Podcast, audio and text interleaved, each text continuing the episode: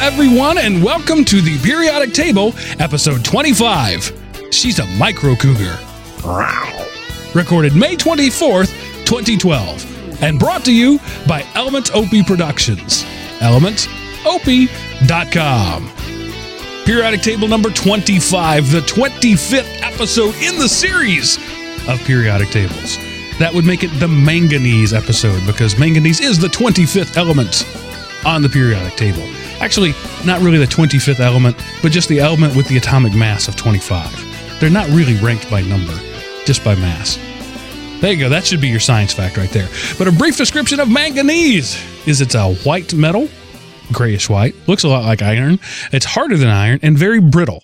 It's highly chemically reactive and decomposes well in cold water. Actually, it decomposes the water, breaks it into oxygen and hydrogen. It's most commonly used as an additive to steel. Steel, when you blow iron... blow the carbon out of steel, you replace some of it with manganese to give it some hardness. So There you go. So if it breaks down water, is it one of those ones that it kind of explodes, reacts with water? Very, very slowly. It's not like that. It's more like a natural electrolysis. It's more like Jersey Shore as opposed to like 90210. Because 90210, it really exploded when it came on, and Jersey Shore has been more of a trickle up. And Sean, you really shouldn't ask me follow-up questions when all I'm doing is reading the web. Hey, yeah, I'm reading the. You had the page up and I didn't. Well, Mark, if I may, this is Aaron, by the way. Mark normally introduces us, but since I'm already talking, I'll introduce myself this time. Hey, this is Aaron from One Meal One Workout, not fame, and my quick chemistry story that I love to tell at times. Mark, I don't know if you did any qualitative or quantitative analysis in chemistry in high school. But, you know, where you figure out what things do what and what we were figuring out the specific chemical heat of metals. Right. Yeah. We were doing a real experiment on the specific heat of metals. What you do basically out there for those of you that are chemistry impaired is you heat a metal up, you stick it in a known quantity of water and see what temperature increase is in the water. And that tells you how much heat was held by that metal. Right. Absolutely. That's great. So you had this big bin full of metals then, and you took out they look like big sinkers for fishing. If you've ever been fishing and done some big fishing, you got the big lead weight with a piece of twisted copper, on it to tie to the line, and you clamp that on your clamp and you stuck it over your Bunsen burner and you heated it up and you dropped it in your water. Well, these were had a number, but they weren't marked. And what you did is based on the specific heat, you had to figure out what metal you had. Cool. Except that we got, I think, bismuth, if I remember right. And bismuth has a very low melting point. They use it in the little things that melt on fire extinguisher, automatic sprinkler systems. Right, that when it gets hot in the room, it melts away and the water starts coming out. And so I wanted to get mine up, plenty hot and make sure it was holding as much heat as it could. So I'm heating my metal up, and all of a sudden it melts and drips, blink, down perfectly through the tube of the Bunsen burner and covers the pinhole and shuts the fire off and cools. And then instantly cools, and you can't unscrew the Bunsen burner because it's now welded shut, and you can't get it out. And I'm like, well, what am I going to do? Well, it's got a low melting point, right? So what do you do, Mark? You heat it up again. So I take that Bunsen burner, I hold it sideways over another Bunsen burner, and I started heating it up, just expecting the bismuth to drop out any minute, but it didn't. Instead, the other Bunsen burner melted in half and fell into two pieces. But you never knew about that. Sorry, Miss Vermillion. When you found that Bunsen burner in the drawer, that's what it was. It was Aaron in 1984 that melted that Bunsen burner in half. Just FYI. But at least I remembered to turn the gas off and unhook it from the Bunsen burner that I was heating. Yes, that would be good. By the way, my name is Mark, and with me this week are Aaron Butler and Sean Keibel. You've heard from both of them, but hello, gentlemen. Hello. Great to be back. I've missed it. I've been away for a couple of weeks, and I really did miss it. Yeah, so just a programming note, Aaron has become the regular second host of the Periodic Table. He's decided that this is the show he's going to do every week, barring some zombie apocalypse outbreak.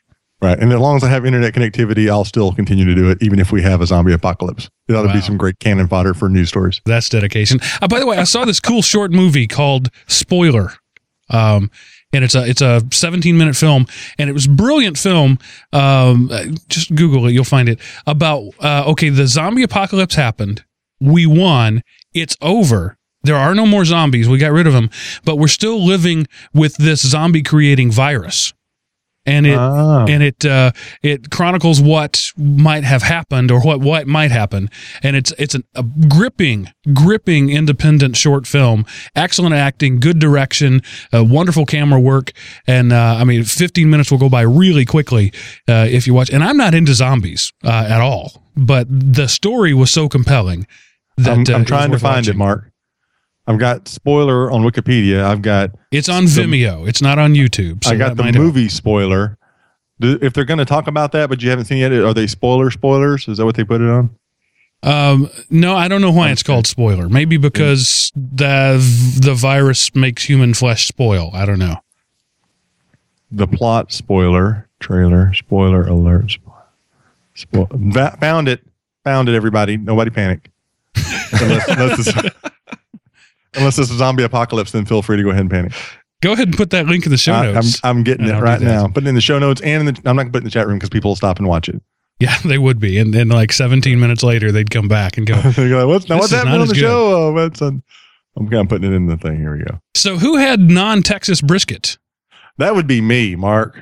I went with some friends tonight to a place called Jim and Nick's Barbecue, and I've been told that they had brisket there. And to be honest, I think I had a bite of it a few years ago. This is the second time I've been there. And I actually got the sampler platter because I wanted to hedge my bets. Got way too much food, probably ate 17,000 calories, but that's a whole different show. I had the hot links, which were the best thing on the plate. I had the pulled pork, which was as good as any other pulled pork I'd had in Georgia, but it's pulled pork, it's not brisket. And I got their beef brisket, which was passable. It was grocery store beef brisket for people in Texas. Yeah. You know what I'm talking about? You buy a Sadler's brisket. I was going to say, I didn't think they had brisket. I thought it was like one of those regional things, kind of like, champagne's not champagne unless it came from the Champagne region of France. Well, it's supposed to be Texas-style brisket. That's how they actually even promote it. There is a place here called Dave Poe's Barbecue, P-O-E, and they make pretty darn good brisket. However, for some reason, Georgians, southeastern United Statesans, think that you're supposed to trim all the fat off of it. And when you chop it up, I know it doesn't taste right. It tastes too lean. It's just not the right thing. There's one other place I've yet to try downtown Atlanta somewhere called Lone Star Barbecue, and it's actually supposed to be some Texans who came here and opened a barbecue joint, and supposedly it's real Texas brisket. So far, the only real Texas brisket I've had in Georgia was one I brought back from Texas that my brother-in-law cooked. Did they serve it with that Georgia vinegar sauce? No, it wasn't the thin vinegar. It had a pretty decent barbecue sauce on it. Okay. That was the kind of the saving grace that made it passable. The Texas red vinegar, barbecue sauce. Yeah, the thin. Yeah, it's not good. Yeah, it's just not good. It's not good, people. It's not good. I like Georgia, but I don't like your barbecue. I'm sorry. Yeah. I actually prefer the sweet, Kansas City style barbecue sauce. Even though I'm a Texan, I don't make Texas barbecue sauce. I like the KC style. I don't mind the KC style. It's just the vinegary part that I don't like. And the low country. And they go to the Carolinas and it's made out of mustard. What's that about? And that's not even barbecue sauce. That's like saying, here, have this ketchup. It's made of motor oil. No, those two things are not the same thing. You can't just call it ketchup because you put red food dye in motor oil. You can't call that barbecue sauce because you're putting it on meat that's been smoked. It's mustard. And Sean, toward the end of the year, we are running into all sorts of awards and assemblies and ceremonies. I'm assuming you put that one in the notes. Yeah, that was me, and that was just tonight. So my daughter had the first of many assemblies / ceremonies. It was pre-K graduation. So we're now graduating out of pre-K. Now, today was my son's last day of kindergarten. Okay, yeah. Did they do any sort of ceremony for that? Actually, it was a by class. Only he is in a K-5 school. Only the fifth graders actually do something. They walk the halls as a group. They go through the entire school and walk by all the classes that they've been in all the years and everything, and their teachers stand out. But other than that, it's a by class decision. And so his teacher chose to do a little parent presentation. It wasn't a graduation. They didn't wear caps and gowns. They didn't process, but they did some of their shtick for us. They sang some of their songs. They showed off some of the things they learned. We had a slideshow. They got a little certificate that said they completed kindergarten. It was very nice, very well done, just the right length of time. But the best part about it, if you know my son, he's quite the he's a unique child, and so he wanted to dress nice, or they're supposed to dress nice. So he had a blue blazer with a nice blue plaid shirt under it that matched really well, black pants, but luckily the blazer was dark enough that only in really bright light could you tell it wasn't black on black. It was navy on black. And then he wore gray, regular knit winter gloves. He found them in his drawer this morning. And he said, but Dad, gloves make it fancier. So he had to wear the gloves. Now, I'll put the link in the show notes to it. And throw it in the chat room so y'all can see it. Yeah, if you follow Aaron on Facebook at all, that came out this morning, and that was hilarious. Oh, he's crazy. Crazy in a good way. I saw a great tweet from, goes by the name of Bad Banana. I'm forgetting his real name right now. But Bad Banana, at Bad Banana on Twitter. Bob Dole? No, it's not Dole. That would be funny, though. He said, this was why he said, parenthood is a lot of cheering and clapping about mediocre performances. Sort of like being at a Coldplay concert. But I have a question for you. We got two tech guys on here. We got three tech guys, if you count me. I'm not a Google Hangout, though. I mean, not a Google Plus guy. Sean, you're a Google Plus guy, right? Yes. So I've got friends and I've got family in my I got circles for those. If I want to make an image public where anybody in the world can see it, how do I do that? Click the public button. There's the public button there. I'm looking. I'm in Hangout. I see. I'm looking at the picture. And there's in the box where you click to share. Click that, and the top option is either everyone or public. I'm trying to more photos from me. Maybe I have to open the actual photo up. Let me see if it'll. I'm opening the photo. Tag people. Add any tag. Photo details. Share. I found the share button. There you go. And it says, "I have friends, family, disable comments, lock this post." Maybe it's because you've never made a public one. Just type public in there. You know where it says add more people? Okay. This is as good a radio as this is, I'm going to move on. You guys continue to work on that. Hey, there it is. It's public. Awesome. There you go. Awesome. So while we're on the subject of high school or rather end of year stuff, that leads us right into a story. It's at the bottom of the notes, guys, about a group of kids in Kanawha Hills, Michigan, which is, as I understand, near the Grand Rapids area. A group of high school seniors, 64 of them, that's not all of the seniors, but a group of them, decided that apparently it's a tradition at this school to do a senior prank, which in the past has included blowing up toilets, super gluing locks, setting off smoke detectors, setting off smoke bombs, sort of the classic stuff that you've heard about. But this year, instead of a senior prank, they decided they would do something sort of fun and community, and they decided to have a bike parade to the school. So 64 seniors got on bikes and rode them around a circuit 3 miles or so to the school. They had with them out in the front the town mayor in a golf cart who brought them all donuts afterwards. And behind them was a squad car. So they had the police and the city mayor involved. When they get to school, the principal expels them all. What? Yeah. It was an unacceptable senior prank. It will not happen. It was dangerous. They could be splattered all over the sidewalk, and if they're too stupid to realize that, then they need to go home until they realize that. And they were all sent home. They weren't allowed, if they had finals that day, tough noogies. They were initially told they weren't going to be able to participate in commencement ceremonies. Well, she since backed off of that one. I have one thing to say about that. It doesn't matter if I want to ride a unicycle to school. That's not your problem. Right. Now, her complaint was that the parade caused a traffic backup, which caused other people to be late for school. Okay. Well, that's a cop issue. That's not a teacher issue. And that some of the students were late for school. Okay, give them a tardy. Send them to the office, get them a tardy slip, but expel them for something that didn't even happen at school. That's what I'm saying. Now, if they'd have had their bike parade up the steps and down the main hallway and out through the gym and back through the office, okay.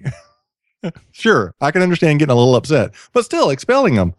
You know, that's absolute power corrupting absolutely. And add a note, on the website that's in the link to the show notes. That's where the word notes was coming from. A student recorded her rant on a cell phone video, which had the cell phone tucked down so you couldn't see it because she didn't want to be caught. And the teacher was just raving. It was like, have you seen that Hitler meme, right? Yeah, where, scene, it sounded like that. It was almost like a meme. And she was just raving about what this stupid thing had done. And we have a no tolerance policy. And we told you that we will not set up for any pranks. And Get your butts home, was her exact quote. You're not participating in senior walk today, which is a tradition where the students walk the halls. Wow. Now, later that morning was a regularly scheduled, boring, bland, nobody cares school board meeting, which suddenly became something many, many people cared about. and that was Kenowa, where? What is that? What Michigan. Is Michigan. Michigan. Couldn't have been Florida. So, I think the principal, I don't think she should be fired over it, but she should definitely be publicly admonished. Reprimanded. For this. Yeah, she should apologize. She should say something along the lines of, that was stupid. I went off the handle. It wasn't really my place to do that. I retract your suspension and give you a tardy. We're going to call it even. That's crazy. Crazy people out there. Yeah, everywhere. And it was the last day of school, and these were all seniors. So, the very worst possible was a one-day suspension, and that's what she gave them. And I just don't, I don't know. Don't get me up on my soapbox because it's so tall. If I fall, I'll hurt myself. It's just dumb. That's really all there is to it. It is. She's a candidate for alternate for scumbags just because she ruined a bunch of seniors last day when they were trying to do something non-destructive prankish. That's the thing. It was a very positive, community-oriented thing. They planned ahead. I mean, think about the planning it took to do this, to get the police involved and the mayor involved. And it was a healthy thing. It was, let's support being healthy and let's put aside the destructive pranks that are traditional and let's be constructive and excited and happy today. And she just came in and stomped on her with her big thug boots. I guess, looking back, hindsight, maybe they should have told the superintendent, but then it would have taken any air of prankishness away, I guess, if the principal wasn't surprised, superintendent wasn't surprised. I don't know. Well, and I'm sure, that's probably part of the story that's left out or we're not hearing, is there was probably some, hey, we know you guys have done this in the past, but we're going to have a zero tolerance policy. There's probably something along that line. That's exactly. I said that earlier, that there is, they had said that there's a zero tolerance policy for pranks, and they weren't going to put up with it this year. But I don't even see how you can call that a prank. Me either. That's what I'm saying. It wasn't even on campus. Right. I mean, they arrived at campus. So other than that, I mean, they got to school. So they rode their bike. Let's say 1% of those students, let's say just half a student rides a bike to a school every day. Should that as student have been suspended every day he rode his bike to school? Well, that's what I was saying. What about all the freshmen, sophomore, and juniors that normally rode their bikes to school? Just don't suspend them as well? Okay. There's my transition. Okay. Another thing that is... Mark, I'd like you to, for summarily tonight, for the rest of the show, replace okay and all right with and scene. And scene. Okay, I'll work on that. With the hand gesture. And scene. Moving on. I say that a lot, too. Moving right along. Okay. I've seen the Muppet movie too many times, and so Kermit says, moving right along, and so that's ingrained in my speech patterns.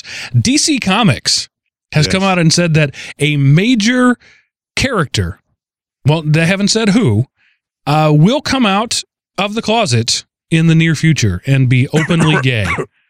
Robin. And so a lot of people are, thinking about, it won't be Robin. Superman, who wears his underwear on the outside of his pants, or Batman and Robin, who have a vaguely gay relationship anyway.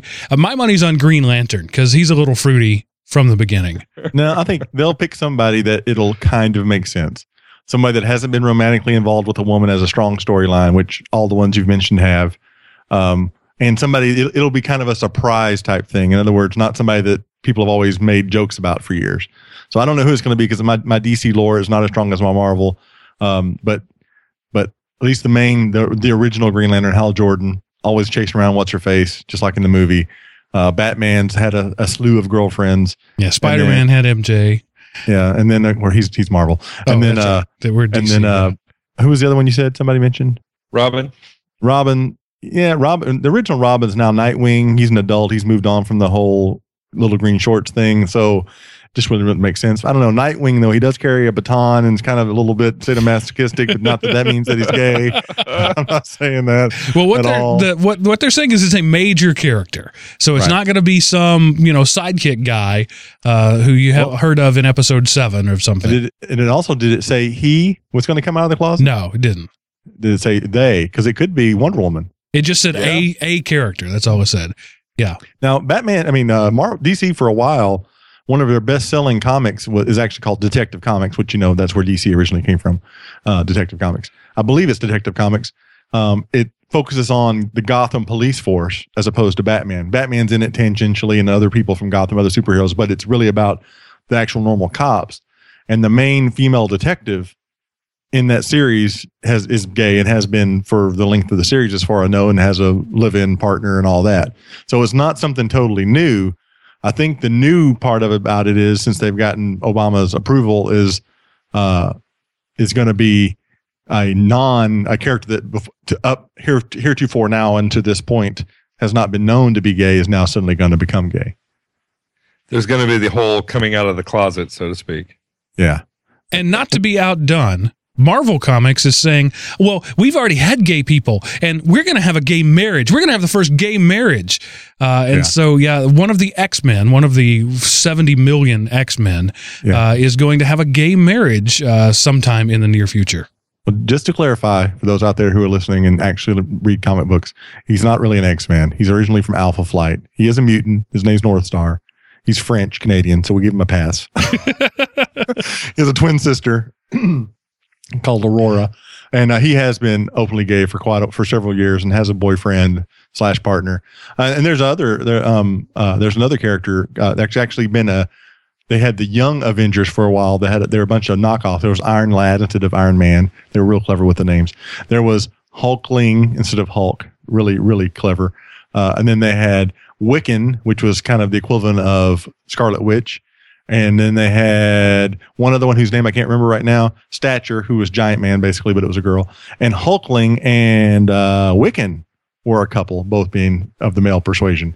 So that's, they have had that for a while. It's not something totally new. I guess it's just getting national media attention now because of Obama's change in his stance.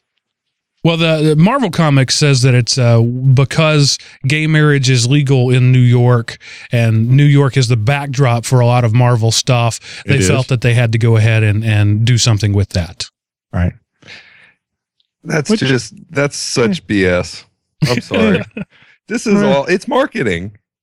It is plain and simple. Well, they are a business. Yeah, they're doing it because we're talking about it. Right.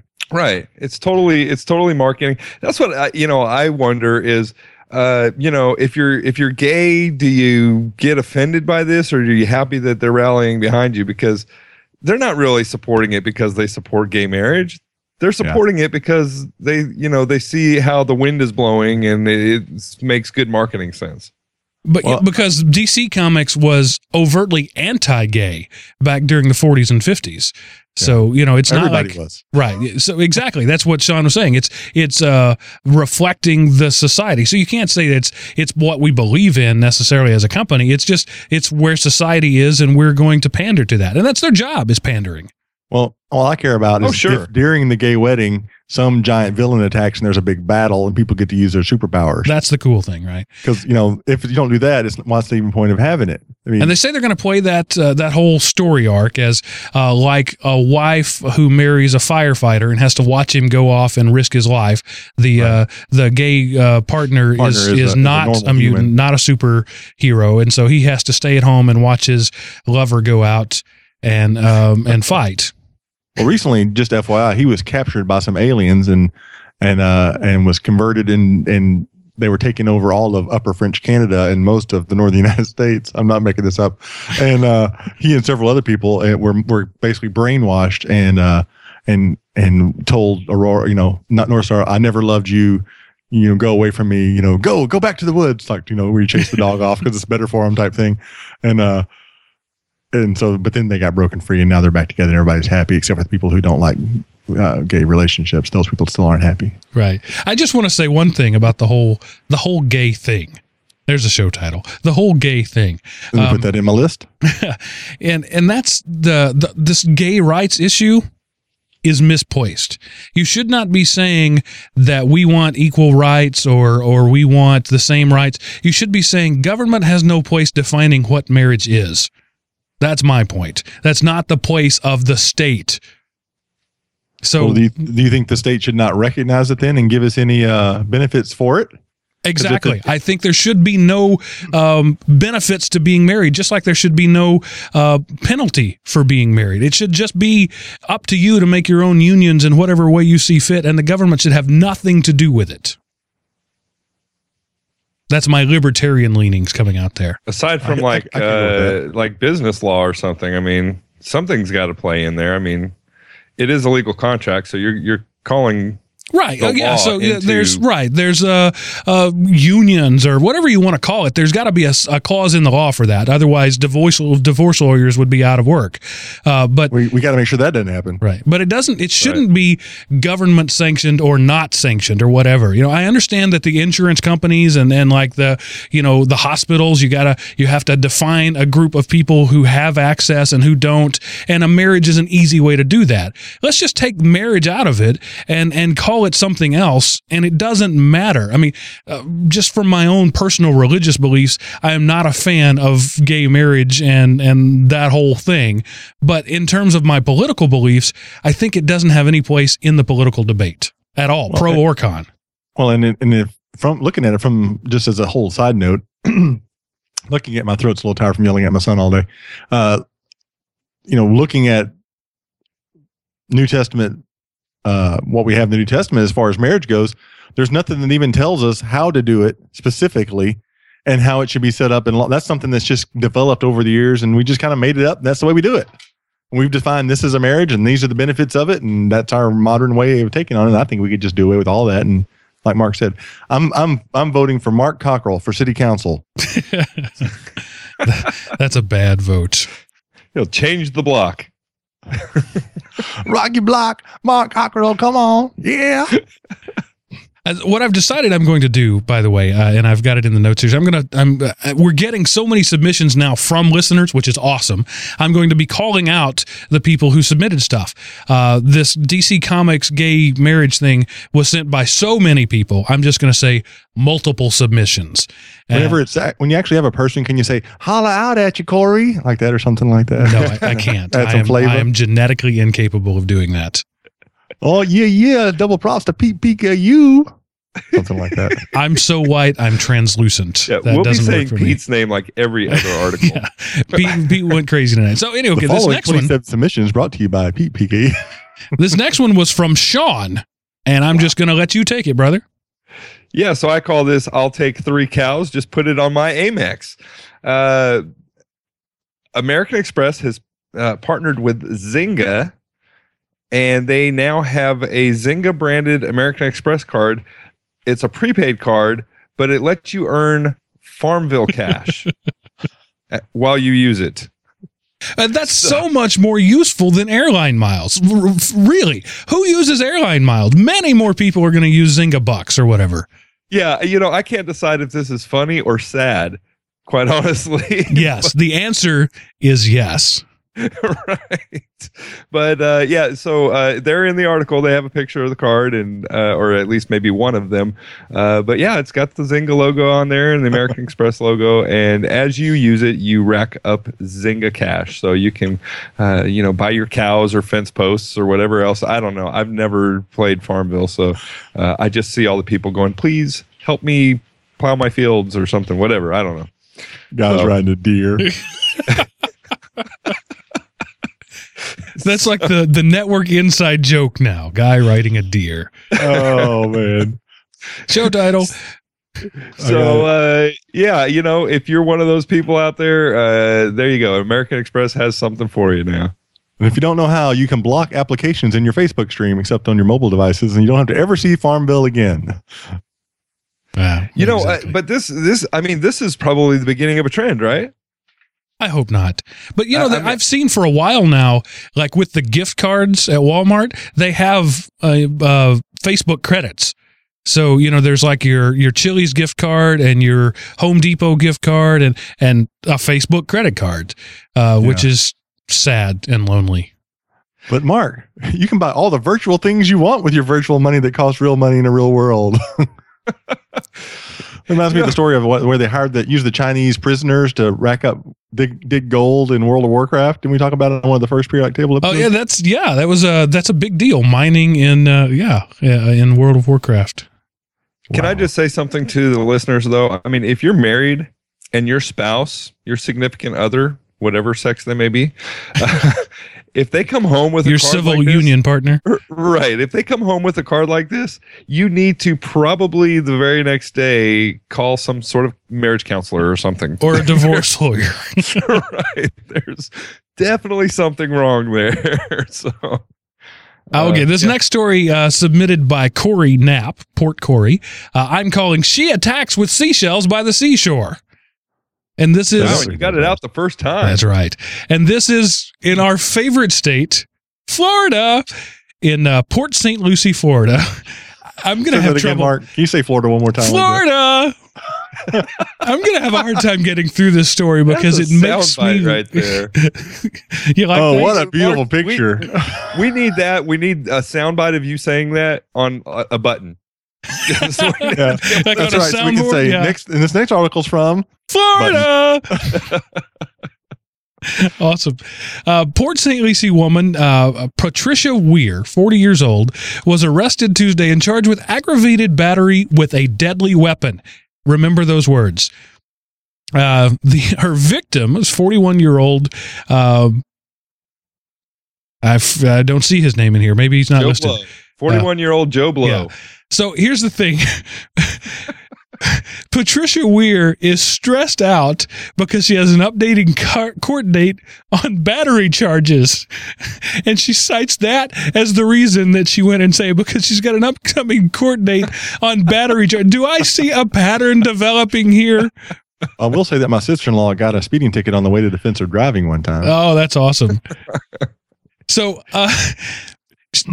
she gets home with the guy after they had been out drinking, and she gets mad at him, and she attacks him, bit his ear, leaving, quote, a visible mark on his ear, scratches on his face, and scratches on his face, and multiple puncture wounds in his shoulder. Her weapon of choice? A seashell. Florida! It's got to be one of those big giant, the really spiky, a conch. Yeah. It's got to be one of those. So, wow. And she looks like such a sweet girl. It's the Nautilus knife. So is there nothing else nearby that might be more lethal? No blunt object? I mean, what process goes through your mind? Well, okay, I got it. I figured out she's experienced at this, right? She's facing a charge for battery. And so she's thinking, what's the most non-lethal thing? There's a seashell. I'll go at him with that. Said she left puncture wounds. And the charge, remember what I said the charge was? Assault with a deadly weapon. Yeah, I mean, it could lodge in the skin and cause a nasty infection. It could totally lodge in the skin. Oh, that's hilarious. Florida, people. It makes me feel two ways simultaneously. It makes me feel sad for humanity. A, so appreciative that my life is within the realms of normality, and B, so sad for those people who will never know that same life. Okay, moving right into this vein, I'm calling this one "Once Bitten, Twice Shy." Yeah. This is in Sydney, Australia, so not Florida. Australia. Sorry. Again, this is all in how you tell the story. I can't give it away too quickly. In the early hours of yesterday morning, Daniel Lee Hanna's boyfriend, unnamed, reportedly wouldn't allow her to get into a taxi during an argument. Police say they arrested Ms. Hannah at a hotel, and she told them that her boyfriend, quote, had an argument. She wanted to go home, tried to get in a cab, but Collins, the man, wouldn't let her. So, what do you do? Let's say that you're Ms. Hannah, and you're having an argument, 28 years old, Miss Hannah, and you have an argument with your boyfriend, how do you handle it? Maybe my first thought is you kick him in the nads, right? No. Seashell. You go for a seashell. Yeah. No. Yeah. If you're in Sydney, Australia, apparently you bite his tongue off. So what this is, I'll tell you what this kid is a victim of, because the kid who lost his tongue was 19. So he's a kid. Right. And she's 28. He's a 28-year-old, micro cougar. I just coined a new phrase. Nice. Micro show title. Micro cougars. And he's a victim of Hollywood.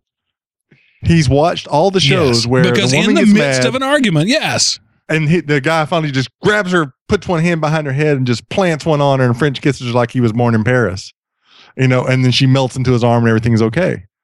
So he grabbed her by the head, planted one on her, and French kissed her like he was born in Paris, and she bit his freaking tongue off.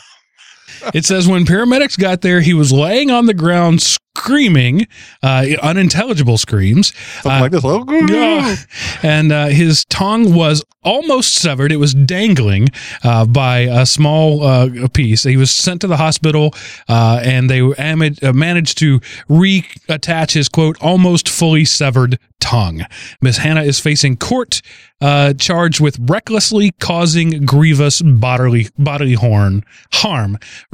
Recklessly causing grievous bodily harm, and is released on bail until the matter resumes in July. Well, quick story. Speedy legal system there in Australia. July. When my nephew, who is now, by the way, a Marine, Staff Sergeant Marine, when he was about 5, he was already. I like him already. Yeah, he's a cool dude. He's awesome. When he was about 5, my mom was watching him, and he was laying on a skateboard, pushing himself down the sidewalk. Like he was swimming out to sea on a surfboard. That little kids do that. They don't know how to skate yet. They'll lay on the surfboard and push themselves down the sidewalk. He hit a little bump in the sidewalk and just kind of rolled off the side. But he bit his tongue. He bit like a big shoe flap, like the tongue of a shoe in his tongue, like a big U-shaped flap in it. So the insurance company says, was the child under supervision when this happened? So my mom, being the no-nonsense woman she is, said, yes, I watched him fall off the skateboard and bite his tongue. And they said, okay, Mrs. Butler, thank you. Yes, I did see it happen, in fact. Oh. So that one was one that one's the one I came up. So I get credit for that one. Wow. Paul's out the mug. Somebody does something like that. Like there should be some sort of a warning to future boyfriends. There's got, somewhere you could post something, or you just watch out for this girl. They have a website about that, like that for guys. You go on there and tell how evil your ex-boyfriend was. I can't remember the name of it. So you can, if you're a young girl and you're meeting a new guy, you can go on there and put in Aaron Butler and put my city I live in or whatever, and it'll pop up and say, this guy cheated on me, or, he's a terrible kisser, or he's a gem, and I shouldn't have ever lost him, which is probably none of them say that. See, and that's right. I mean, we need something like that. She cheated on me. She did off my tongue, She stabbed me with a seashell. Right. Yeah. To quote the great philosopher Wayne Campbell of Wayne's World, she's a psycho hose beast. She is. We broke up. Doesn't mean we can't hang out. Yes, it does. I don't even own a gun. A gun, much less several guns, necessitating a rack. Another multiple submissions one that I'm calling "You Never Know What You've Got Until It's Gone." A Miami man. Florida. Actually, Doral, Florida, in the Miami area. A couple of years ago, or in 2007, went to have a penile implant. And that was his first mistake. Ladies and gentlemen, if you have kids in the room, now is the time to send them home. The rest of the show is going to rapidly go downhill from here. This is a very rapid drop right here. So he had a penile implant to improve his performance, I believe is exactly he may have been legitimately suffering from ED, and that is one of the ways that they remedy it. So right, that is just right. Let's just pretend that it's okay. But during and after, at some point during the process or the aftercare, he got an infection in said implanted appendage that was of the flesh-eating bacteria variety. Wow. Oh, no. So remember what I'm calling this one. You don't know what you've got until it's gone. Well, it's gone, ladies and gentlemen. It's gone. Completely and totally not there anymore. Wow. No. Wow. Well, at least I got a picture of him holding the kid. Yeah, he got care of that. Took care of that earlier. There is video. I'm scared to click on it. Yeah. So it says, I'm just reading the article, folks. Just reading the article. Quote, he has to sit down to urinate. He'll never have any intimate relationships with anyone, and he's lost his manhood. That's the quote from his lawyer. I'll take exception to that with his lawyer. He'll never have any intimate relationships with anyone. See, that lawyer saying that intimacy is defined by sexual or physical contact as opposed to a relationship that's... Okay, I'm just going to stop now. Right. It was like... I knew that was going on. Now, I'm going to make really tacit mention of something that was submitted by Pete. And Pete is a freak, and you'll know why. And the only reason I didn't include it in the show is because it happened back in April, and we try to do recent things. A Japanese fellow had not gender reassignment, but gender redaction surgery. He the same thing this man had voluntarily. He had his junk removed. There's a show title. He had his junk removed. Okay. I'm not typing that one. All right. It gets better. I will type that one. He cooked them up and served them to the highest bidder. 5 people paid 250,000 yen each to sample his boy parts. Was it the huevos or the rancheros? Both. It was the Frank and the beans. He served them all. Wow. Did you get a discount if you bought some of these? 2 for 1. And so that's all. I mean, this is Google it. It's out there. I didn't want to Google it. There's pictures. I'm not kidding. Before and after pictures. I didn't. That's as far as I'm going to go. Actually, that's farther than we should have gone. I told you to have your children leave the room. But anyway, just an update. Just this week, just yesterday, the man in Florida lost his case. He was suing the anesthesiologist. I'm not sure why the anesthesiologist and not the doctor, but the jury said that it's not the anesthesiologist's job to make sure that there are no infections. So he lost his case, and he has nothing right now. That poor man. And I mean, he literally has nothing right now. Wow. The only way that story could get any worse if he was like 18. Right. At least now he's already got his kids and stuff. Right. He's older. He's had kids and stuff like that. So, I mean, you know, not to say it's bad. It's just kind of like, you know, when you see somebody older die versus a child die, you know, you right. Kind of like, well, you know, he's lived a little. Wow. Okay. And another one, let's see, that one was multiple submissions. Lots of people sent me that one. So I can't give any specific credit to that one, but you're all a bunch of head cases and you should be ashamed of yourselves. And thank you. Wow. Keep them coming. Not us, not the guys who are actually broadcasting it. The next story I'm calling 449 was okay. Oh, no, 400. Yeah, 549. I miswrote that. 549 was okay. This is another international story coming from the land of Israel.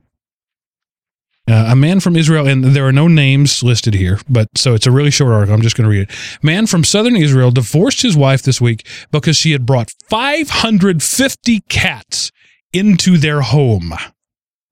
Say that number one more time, Mark, for those that momentarily blacked out. Cats. Not 55, not 50, not 5, 550 cats in the house. Not around the house, not in the general vicinity of the house, in the house. The husband, apparently not a cat lover, told the rabbinical court in Beersheba that he was unable to sleep in his bedroom because the surface of the marital bed was constantly covered with cats who refused to lie on the floor. There wasn't room on the floor. Where could they? The man in his divorce request complained that the cats also blocked his access to the bathroom and did not allow him to prepare meals in the kitchen. I could imagine. The Hebrew newspaper, the Daily Maariv, said that when he sat down to eat, the cats jumped onto the table and stole his food. The couple attempted reconciliation at the behest of the rabbinical court. The wife, however, unable to part from her cats, preferred to part from her husband. Wow. There's probably a lot of women out there that would agree with that. You know, that person just needs help with changing litter boxes. I mean, that's a lot of litter boxes. That's a full-time job, changing litter boxes right there. Can you imagine the hairballs? Show title. Must hear that in the background all the time. You could spend your entire pension on laser pointers, just keeping them busy. See, now this is an example of a glass half empty kind of guy. Because I'm sure they haven't seen a mouse in that house in years. Or a visitor. Right. No mother-in-law is going to be showing up there. Right. 550 cats. Wow. That's a whole lot of felines. That's a bunch of cats. And the next one submitted by Pete, PKU, in the chat room. I'm calling She's That Good. Remember, folks, I told you to have your kids leave the room. This is in El Paso, Texas. Short article, no name mentioned. A man is dead after allegedly suffering a heart attack at the Red Parrot Strip Club in East El Paso County Friday night. Sources say the man most likely suffered a heart attack while getting a lap dance. He died happy. What a way to go, right? Yeah. Sean is hiding. He's protecting his daughter's ears. And scene. There's not much you can say about that. There's no really comment on that, but the guy literally had the time of his life. Time it was in life. Where do you go from there? To the morgue, apparently. To the next, you go to the next topic, next show, next. What's the thing called? Article. And that one also submitted by Pete. I'm calling "Hang On to Your Money." Shout out to Pete. You. This is weird and frustrating and maddening. Cleveland, Ohio. A man pulled up at excuse me. In an intersection, he was exiting the I-90 at the West 117th ramp when he saw a man in a wheelchair. The man was pale and thin and holding a sign with some religious sentiment and a request for help. John thought to himself, I think we're all here to help the less fortunate. The middle-class family man from Elyria works hard for a living and enjoys giving back, especially to people who are physically challenged. John says, I have a brother that's paralyzed. My brother's in that same situation, and he struggles. So John reached into his wallet, grabbed a couple of bucks, and gave it to the man. As he approached the light at the exit, he rolled the money up and stretched out his arm through the window.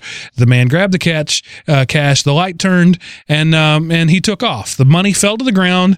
The man bent over and picked up the money.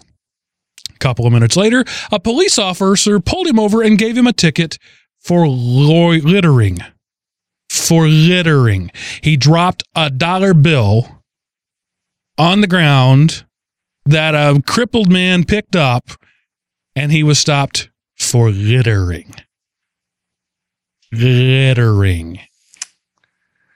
That's just, that's just the cops trying to work the laws around to their own advantage.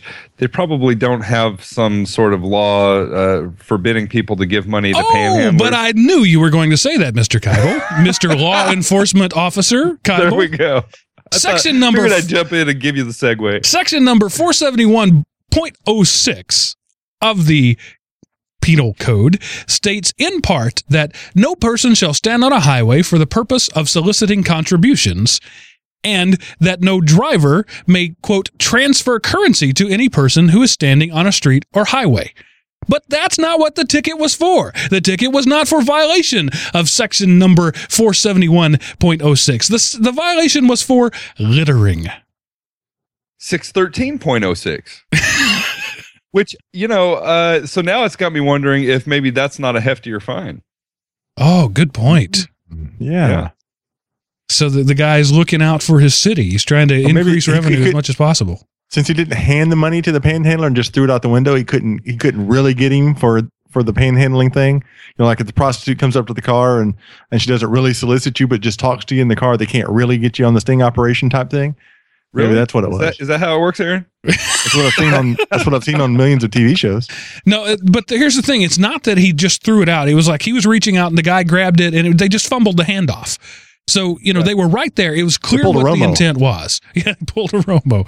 It was clear what the intent was.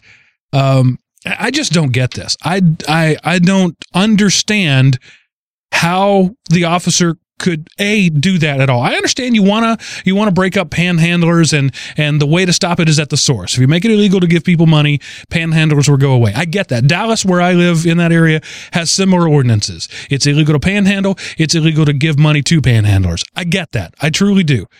But why not write him up for the ticket for that infraction then? Littering? Can you litter $1? $1 isn't trash. That's a good question. Can you even litter with money?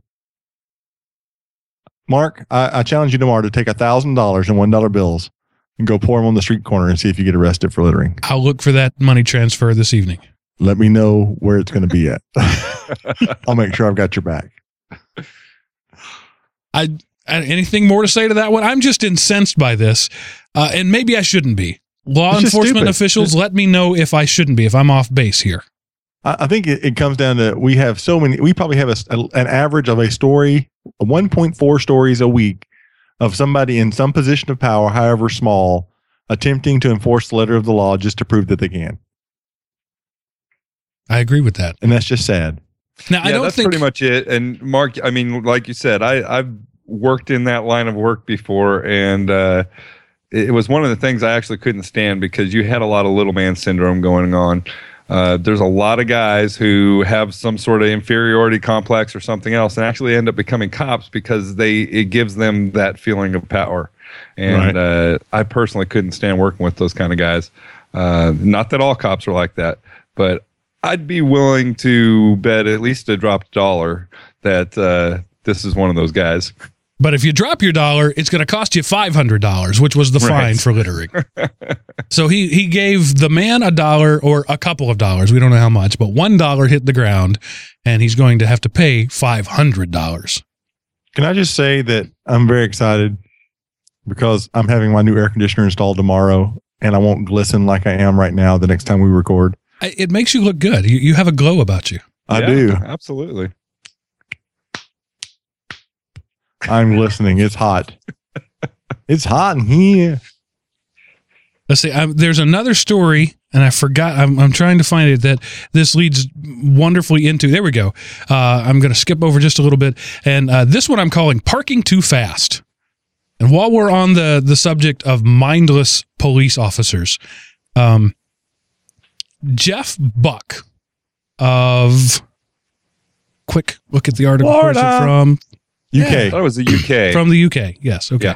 Yeah. We lumped all of UK together, just like we lump all of Canada together. Well, I don't think it says. It just says UK. It doesn't matter. Jeff Buck has to park his car on the street outside his home in Nottingham. There we go. Nottingham, UK. Nottinghamshire. There's no driveway. There's no garage. That happens all the time. Lots of people park their car in the street. I have a 2-car garage. If there's a third person here visiting or whatever, they have to park in the street. This is not unusual. So he's parking on the shoulder along Watnall Road in Nottingham, UK. There we go. We're getting specific there. The problem, however, though, is that there's a speed camera outside his house. And when a car flies past, triggering the camera, the easiest camera to license plate to see is the one that's not moving. And so periodically, he will get a ticket for speeding in his parked car. That he's not even in at the moment. Exactly. It doesn't take much, according to the article, to look and see that it is a driverless car in park in front of a house. But he says this happens a couple of times a month, and he has to call, and the police apologize and say he doesn't have to fight the tickets. But it's going to keep happening, apparently, because they're just too... It's probably automated. Right. Well, I would make a big sign and put in the back window of my car that says, "It's me, Jeff, you idiot."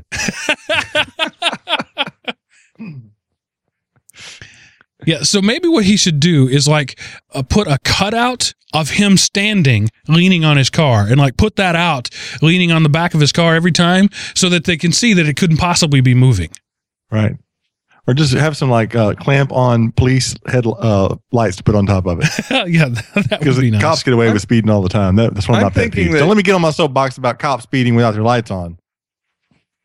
Okay. Yeah, I'm thinking that's got to be a 30 minutes for a programmer to fix, because I'll bet that thing's generating something that automatically generates a letter that automatically goes into an envelope, and nobody's actually looking at these things. So they just need to give him a free ride and have a programmer just say, boom, this plate number or whatever just does not. Well, you don't even have to do that. You say this plate number by this camera, so that this guy cannot speed at this location.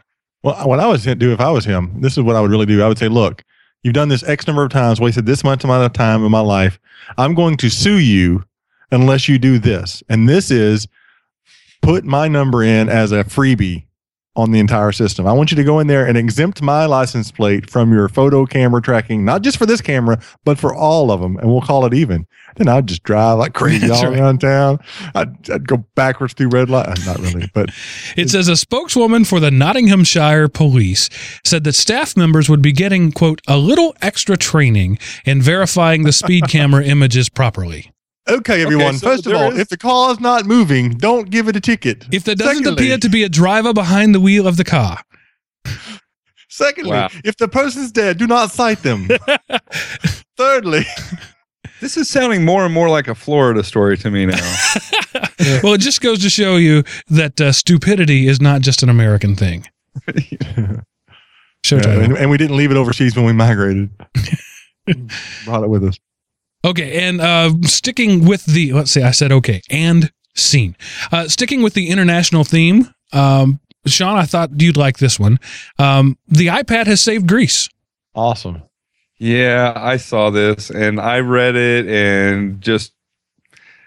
Did you throw up in your mouth a little? I did, just a little. Yeah, it was a little ridiculous. I mean, whatever, it's like, if they had done it, 10 years ago and used pens, saying the pen saved Greece, it's retarded. So here's the summary. This is a fairly long article, so I will summarize it. Greece is in big trouble right now. They owe lots of people money, and they can't pay it back. Their economy has collapsed entirely. This is Greece, the Parthenon, Zeus, the gods, Greece, the entire country, not the musical with John Travolta. And so they're in the process of, quote, debt restructuring. And basically they're going to people they owe money to and saying, we owe you $100 million. Will you take $5? And so what this guy says is that it was an impossible task that could not have been done on the time schedule they needed to if he hadn't gone out and bought 100 iPads. So he bought 100 iPads, and handed it out to decision makers and used the built-in financial planning app on the iPad. So how? No. Well, yeah, but it's one that they custom designed. Right. It's an app. It's a financial planning app, and it says that it gave them the ability to visualize the data and make snap decisions in a few seconds. Run down the hall, show their iPad. Do you agree with this? Yes or no? And it was done. And therefore, the iPad has saved Greece. Because you couldn't have done that on any other device. Right. Laptop, right out. Yep. Yeah. It's just Android phone. Absolutely ridiculous. Paper. Right. Slide rule. I hear they have these things called network printers. Right. Where you can print stuff to a different location. The Chinese back several thousand years ago invented an abacus. You could do this level of math on an abacus. Would it be as slick and as pretty and as amazing and beautiful? No. Abacus and Costello. Sorry. So he bought 100 iPads at, I'm assuming, They probably bought the top end model at $1,000 or $890 or whatever. So roughly, we'll just to make the math easy, $100,000 save Greece $140 billion. That's a good bargain. You should have done it twice. You got them completely out of debt. If you bought everybody two iPads, they'd be making money. Yeah, and I mean, let's just think about this, okay? These people that did they really need to buy all those iPads? I mean, come on, these people that he was giving these to, that's like giving them a penny. You know, these are very mega wealthy decision makers that don't need somebody buying them an iPad to do anything. I mean, it's just this story just reeks. I hate it. I can't stand it. In which case, we'll move right on to a little good advice. And the advice here is don't drink and pump iron. Back in England, Brighton, England, a British man, Chris Bailey, 28 years old, a real dichotomy here. He had been out drinking with his landlord until 3 a.m. and then came home and decided it was a good time to work out. So he went out into the garage where his weights are. From the description of it, sounds like he was doing some bench presses. He had a bar across his chest.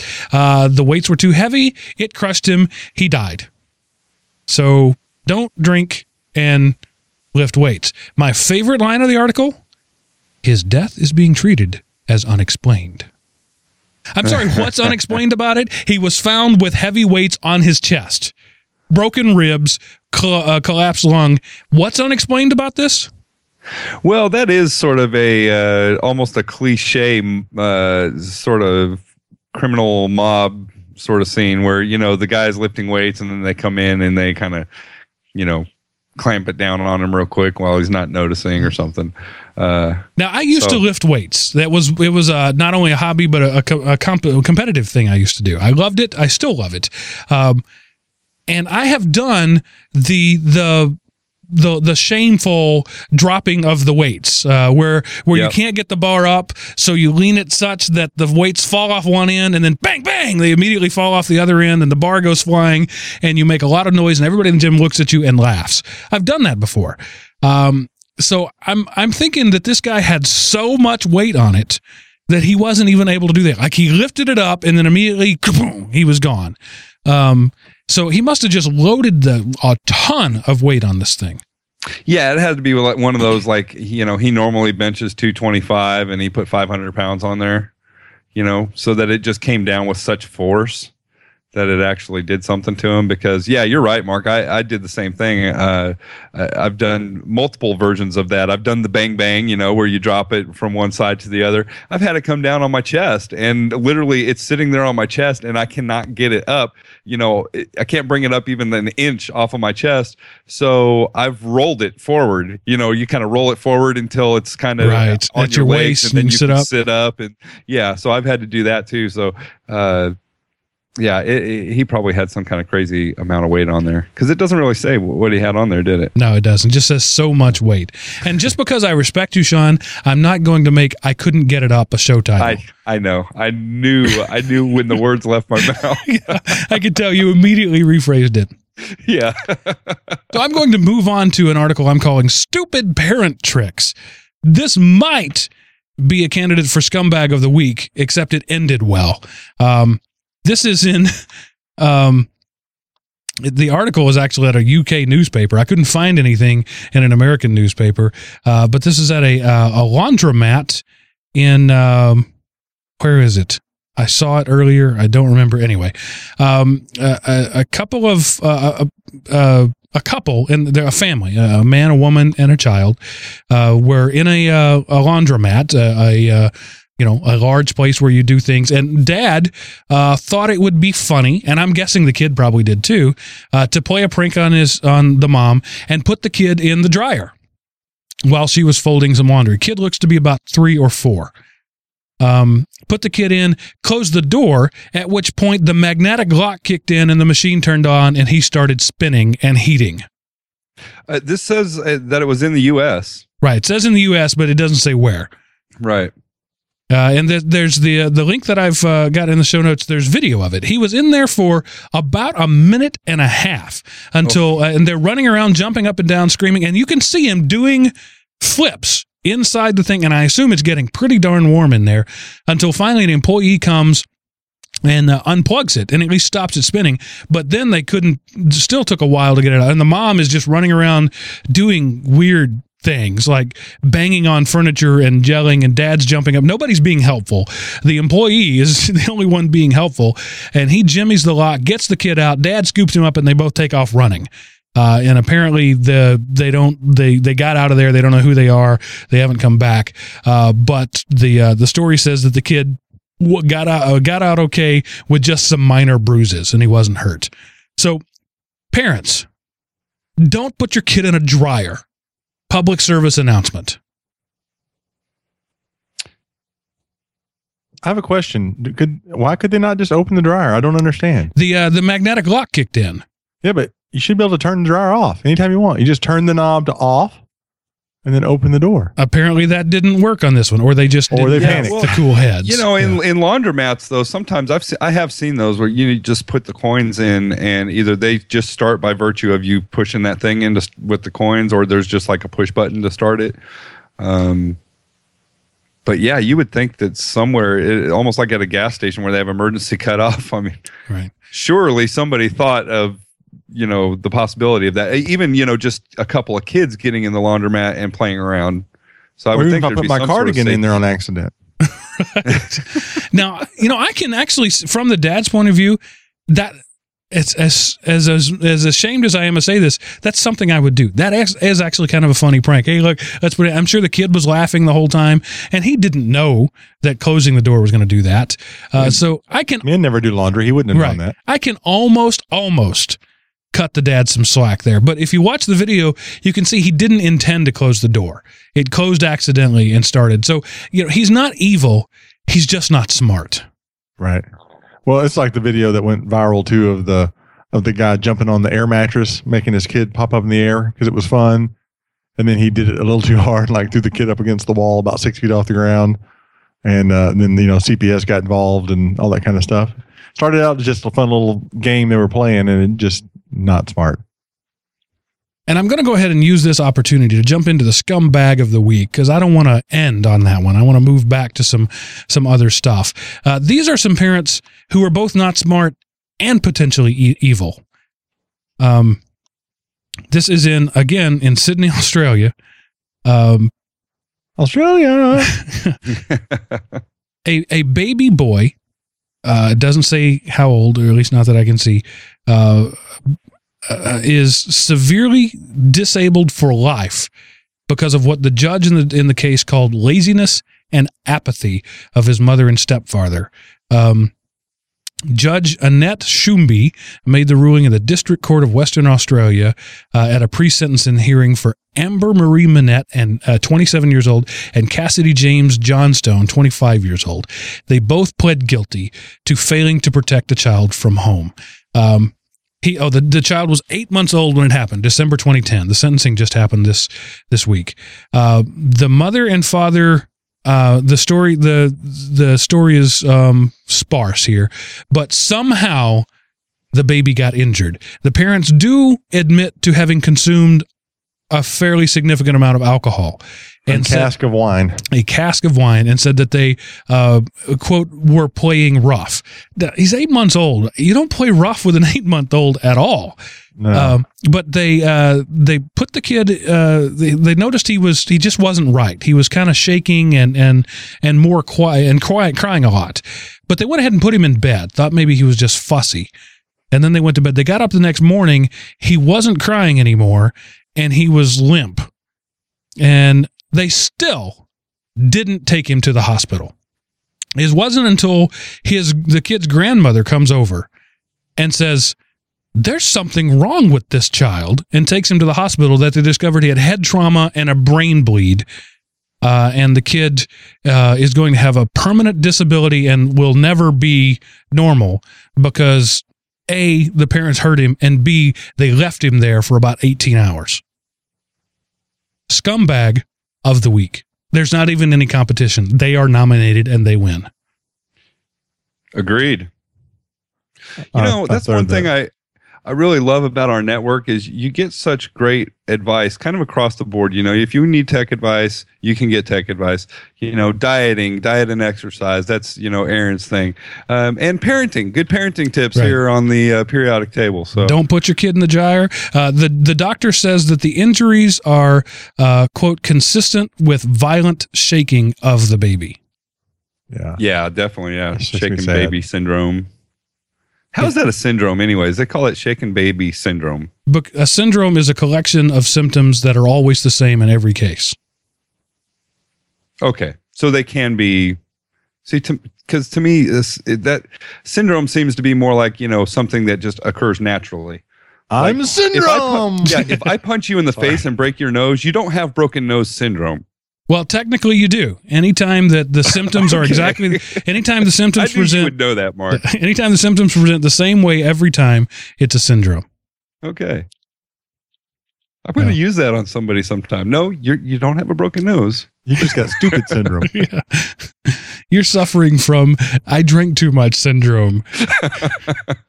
Yeah, a syndrome is the association of several clinically recognizable features, signs, symptoms, phenomena, or characteristics that often occur together, so that the presence of one or more features alerts the healthcare provider to the possible presence of the others.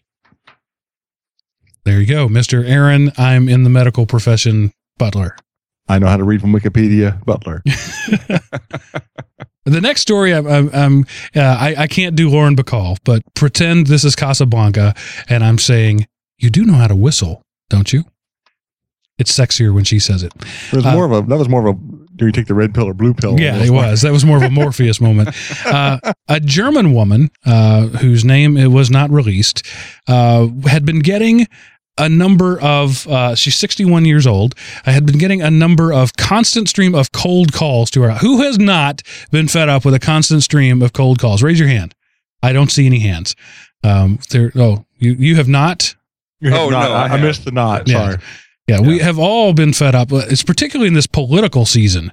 Unbelievable, the push polls, the who are you going to vote for? Well, this person. Well, would it change your vote if you found out that he rapes puppies while smoking marijuana? That's did he inhale? Did he inhale? Show title.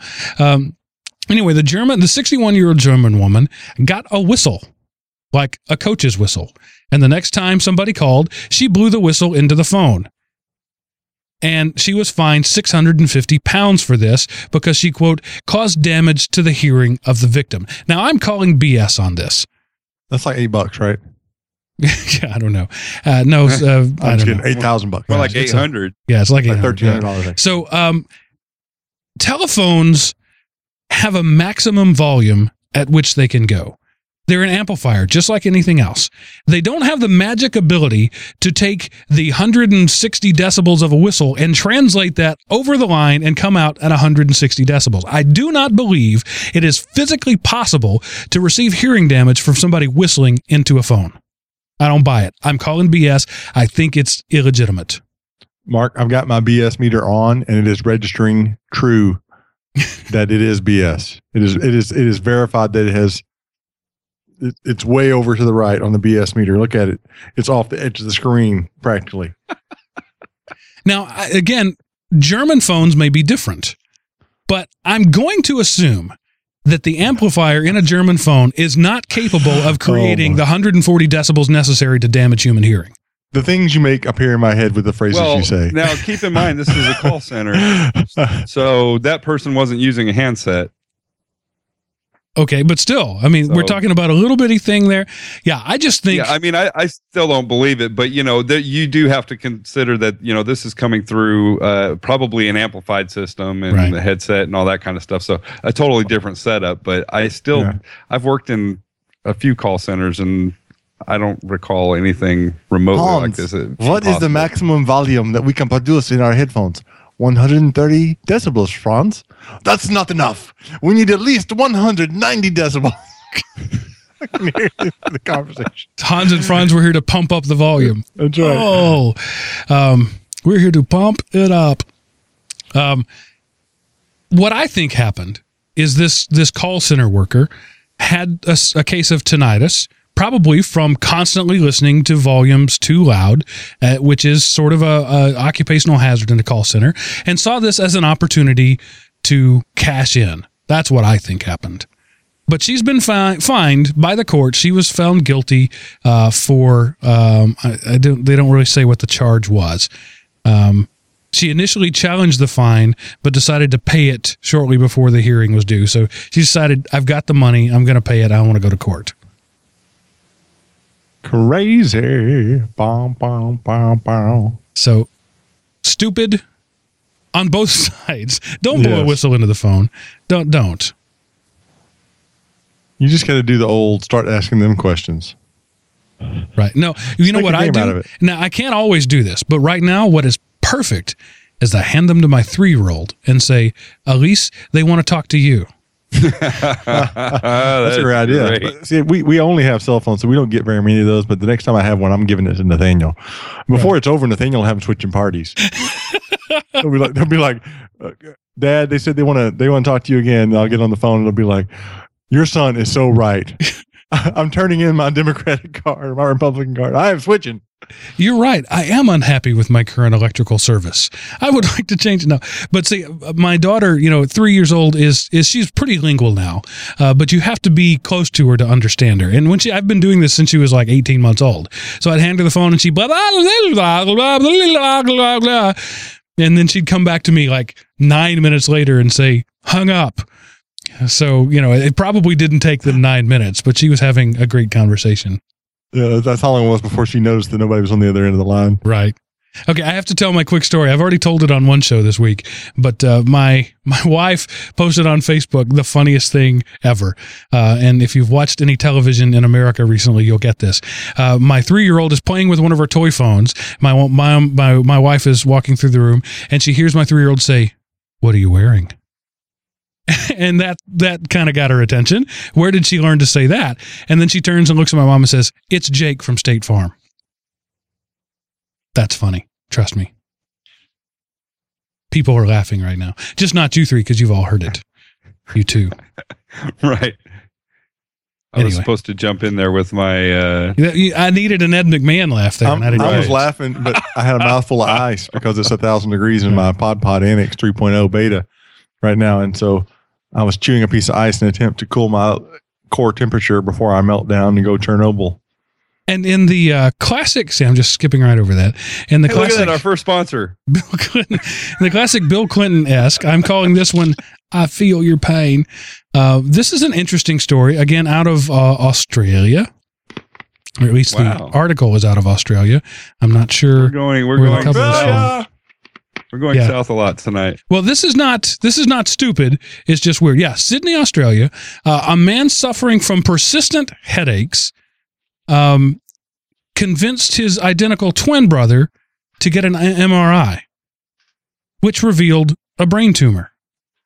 So the twin was hurting. He had gone to a number of doctors and they couldn't find anything wrong with him. And just because they had that whole weird twin thing going on, and they say they've had all their life, quote, "We're really closely connected. We've always been able to pick each other and know what each others were thinking. There's no doubt in my mind that my brother's actions and getting involved saved my life," has said his brother. So it went in there and they found he was totally asymptomatic. So the one who had a brain tumor didn't feel anything, and the one who didn't have the brain tumor felt headaches. And that's so crazy. They've now removed the tumor and everything's fine. But that's just a weird story. Did the pain go away in the other one? They removed the tumor from... Didn't say. That would be an interesting question to ask. Okay, so I have to poll the panel here, and maybe even in the chat room. I'm curious to see what people think about this, because I'm up in the air on this whole twin thing. I've seen studies for and against it, and you know, they both seem convincing, like they always do, and you know, you'll see these types of stories and you'll hear the twins talk and all that. But, you know, I lean more towards the side of you know, you give any given situation like this, like I could somehow or another have some bad premonition about you, Mark, and it could turn out to be, you know, or, and there's, that happens a million times a day throughout the world. And there's one time that that one person is actually going to be right. Yeah. I tend to agree that we ignore the things that don't already support what we believe. Right. Yeah. Yeah, and like we don't report the, you know, other million times that twins have these feelings and they're completely, you know, incorrect. Well, Sean, you and I play poker, and we know what that's like. It's like the one time you fold that Jack Deuce and it turns into a full house, you think, oh, man, that happens all the time. But the reality is 90% of the time you should fold Jack Deuce because it's not going to get you anything. You just only remember the times when it would have been a big hand. Well, yeah, or it's the exact reverse. It usually is like a loser syndrome, right? So people focus in on the horribly bad things that happen to them. You know, they're always unlucky. You know, it's just my luck. I always have bad luck. Well, no, you just always notice when things like that happen to you. You pay attention to those things acutely, and when something good happens to you, you don't file it away. You know, I'm not fully ready to call BS on this one because it's true. What happened, but you know, it could be coincidence. Exactly. Right. Correlation does not prove causality. Well, and it's the thing of, and you know, those of you that listen to One Meal Workout or whatever, most of you that listen know that I'm a Christian, and I know several Christians, and I think I've probably even done it before, who have used the phrase or, you know, thrown the bandied about the trite little phrase that, coincidences are small miracles that God doesn't get credit for. Well, that he doesn't get credit for when the person coincidentally steps in front of a car either and gets killed. Exactly. You know, so you can't claim the good ones are the ones God did, and the ones that aren't good were the ones the devil did, and the ones that nothing happened, one God nor the devil were paying attention. They were both playing poker, you know, or something like that. You can't. Some of it's just coincidence because we live in a world where there's some causality for whatever reason, the whole butterfly effect and all that, whatever you want to say. And that's a whole other show. And I'm just going to quit talking like through my nose. I don't know why. Well, that's a good idea. Know, another good one though. And you hear this one too, right? Is the mother child thing, right?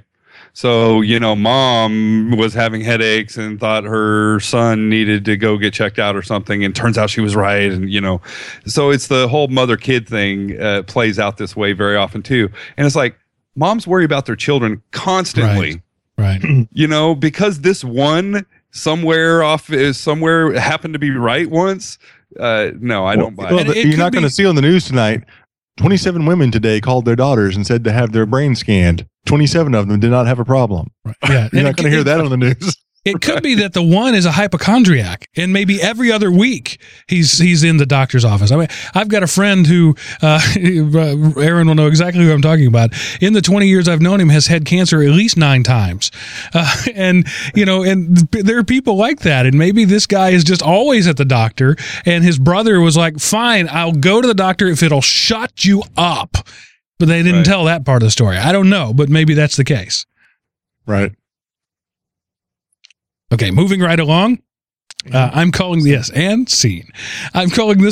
a prime candidate for the MMA because this chick is tough. This is in upstate New York, Seattle. Excuse me, in Seattle, Washington. The headline really says it all. Half-naked woman in hot pink duct tape attacks and injures 3 cops. I really don't need to read the story because that pretty well covers it right there. A woman is in a bar. She gets a little sloshed. She takes her clothes off and puts duct tape over her important parts. Eyes and hands. Right. Yeah. When the bartender tells her to leave, she breaks the bartender's hand. When other people try to get involved, she breaks their face. He dislocated a guy's jaw. 3 police officers showed up. The woman ran down the street, ducking into a nearby Taco Bell, because that's where I go when I'm running from the police, and hid in the women's restroom. The officers found her, brought her outside. They were in the process of putting her in handcuffs where she, quote, this is from the police officer, she suddenly freaked out. She began kicking at the legs and head of one officer. Police said they tried to put her back in the patrol car. She suddenly did an over-the-head backflip and tumbled out of the car. Once outside, she tried. One officer tried to get her under control. She kicked him in the head and gave him a slight concussion. Another officer was kicked in the hand, which severed a tendon in his right pinky finger. And a third officer was kicked in the jaw, causing a slight dislocation. Holy crap! Don't mess with this woman. Pete in the chat room says, thank God she didn't have any seashells. Good one. Yeah, thank God she didn't have any seashells. What could she have done had she only had a seashell handy? That'd been a solid deadly weapon then. She would have severed the entire pinky, not just the tendon. Now, it doesn't really describe what this woman looks like, and there aren't any pictures, but I'm picturing she is 675 pounds, 8 feet tall, and goes by the name of Bubba to be able to do that kind of damage. Or else when they booked her and they made her turn, you know, she says, multi-pass. Riku Dallas. Oh, that's good stuff, because, my gosh, that's powerful. She needs to work for the cops. They need to get her on like the elite special forces team or something. Exactly. And she was wearing duct tape, pink duct tape, when she did all this. It really was like a Fifth Element moment. Now that I think about it. So maybe she's the Fifth Element. Sticking with manganese, the 25th element. Sticking with the police. Every breath. This one makes me laugh. I'm calling this one. Police were called to the scene of the can. This is almost too hard for me to deal with. Victoria, British Columbia. A man was having a morning constitutional that wasn't going well for him. And his groans and cries were so loud that neighbors called 911. No. The police have arrived, repeatedly knocked on the door, yelled, "The police, open up!" Finally, the man came to the door, rather embarrassed, and, quote, when questioned about the amount of noise he was making, the man explained that he'd been essentially, in his own different words, on the toilet, having his morning constitutional, but he is done now. And the man promised to keep it down in the future. And the whole time I'm reading this, I'm thinking of that scene in Austin Powers 2, where he's in the toilet and Tom Arnold is beside him saying, "We're going to get through this together, buddy." So I'm asking, where's Tom Arnold when you need him? Oh, wow. Like Pete Picky in the chat room says, like giving birth to a porcupine. You don't want a porcupine to come out of breach. If it's going the wrong way, it's going to be problems. You have to, lay off the cheese and rice, buddy. But it was so, I've heard of stories of loud sex getting the police called, but this is the first time when an enormous dump was a 911 call. Wow. Yeah, we had that teenage girl call the police because her mom was having loud sex, right? Right. Yeah. Okay. And probably the best line and probably the best show title comes from Element 752 in the chat room. That's messed up. It's on the list. Okay. And the last one I'm calling No Good Deed Goes Unpunished. And it's, it's true. I've heard that before. No good deed goes unpunished. And I'm muting my phone because it just made a sound and I didn't know that. This was in outside of Washington. Washington State, not Washington, D.C., in Fredericksburg, Virginia. No, it is Washington, D.C., excuse me. A woman found an iPhone that somebody had lost. A 53-year-old woman told officers she'd found an iPhone near a 7-Eleven store on Lafayette Boulevard in Fredericksburg and contacted the owners to give it back to him. Officials say the owners of the phone offered a reward in exchange for the return of the phone. So she met the owners of the phone near Mr. D's restaurant on Lafayette Boulevard. And according to authorities, the victim gave the couple, two people, the phone, and they gave her a small amount of her money in return. As she was walking away with the money, the man grabbed her from behind, threw her to the ground, took the money back, and kicked her while she was laying on the ground. And they drove off in a gold Honda Accord. Nice. That's our runner-up. Yeah, that's our runner-up for Scumbag of the Week. What an idiot! They're not even idiot. They're jerks. They're evil. I can't understand. I mean, she did everything right. They volunteered to give her money, and she took it, and they beat her up. And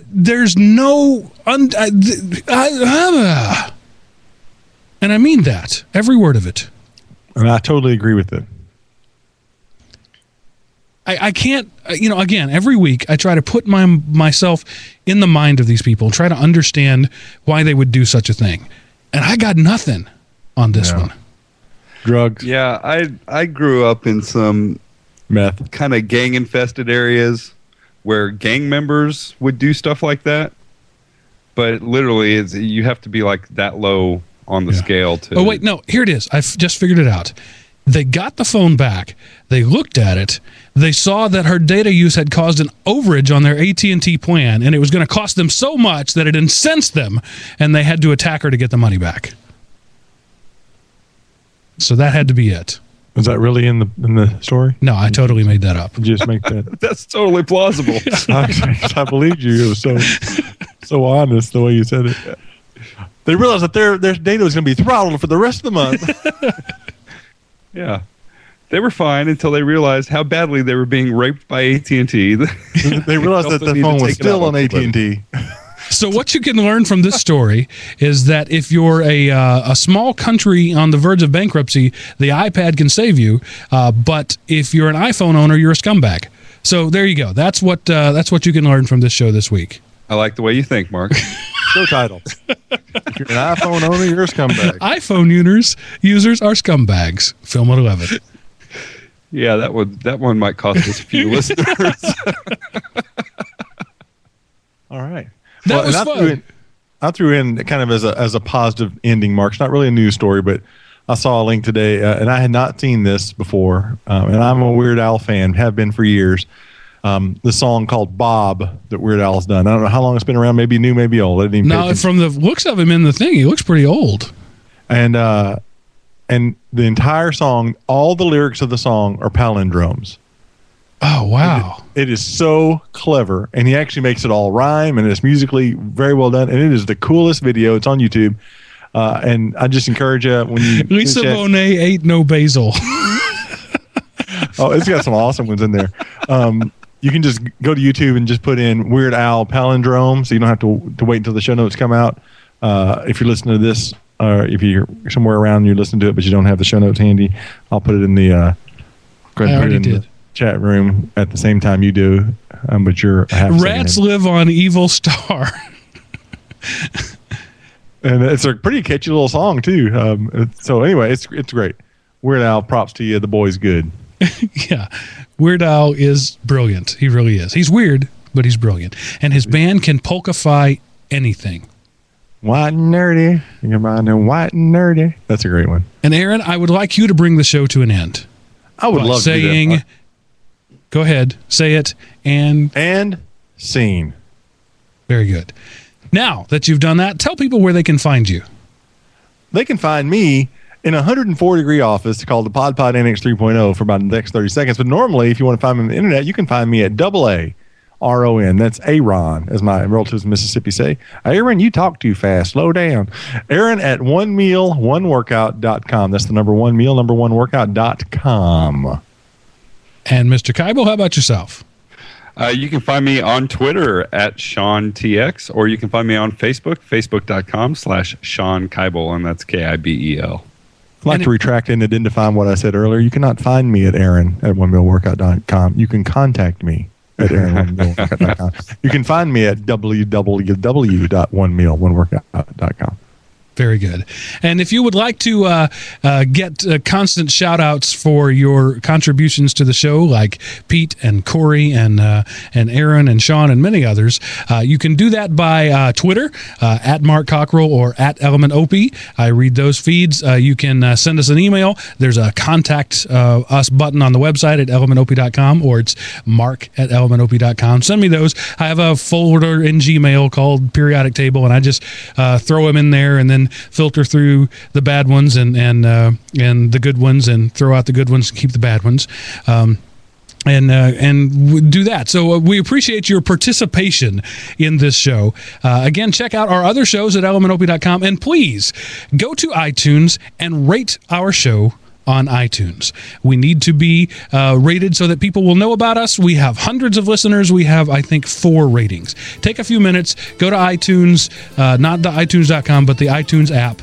Find all of the Element Opie shows and give us a 4 or 5-star rating, please. Thanks for joining us. Go ahead. I was going to say, especially this show, this being one of our newest shows, you know, we're seeing that increase in listenership, but we could certainly use a boost. We like stars. Yes. Thanks for joining us. Thanks for listening. And for now, that ends this episode of The Periodic.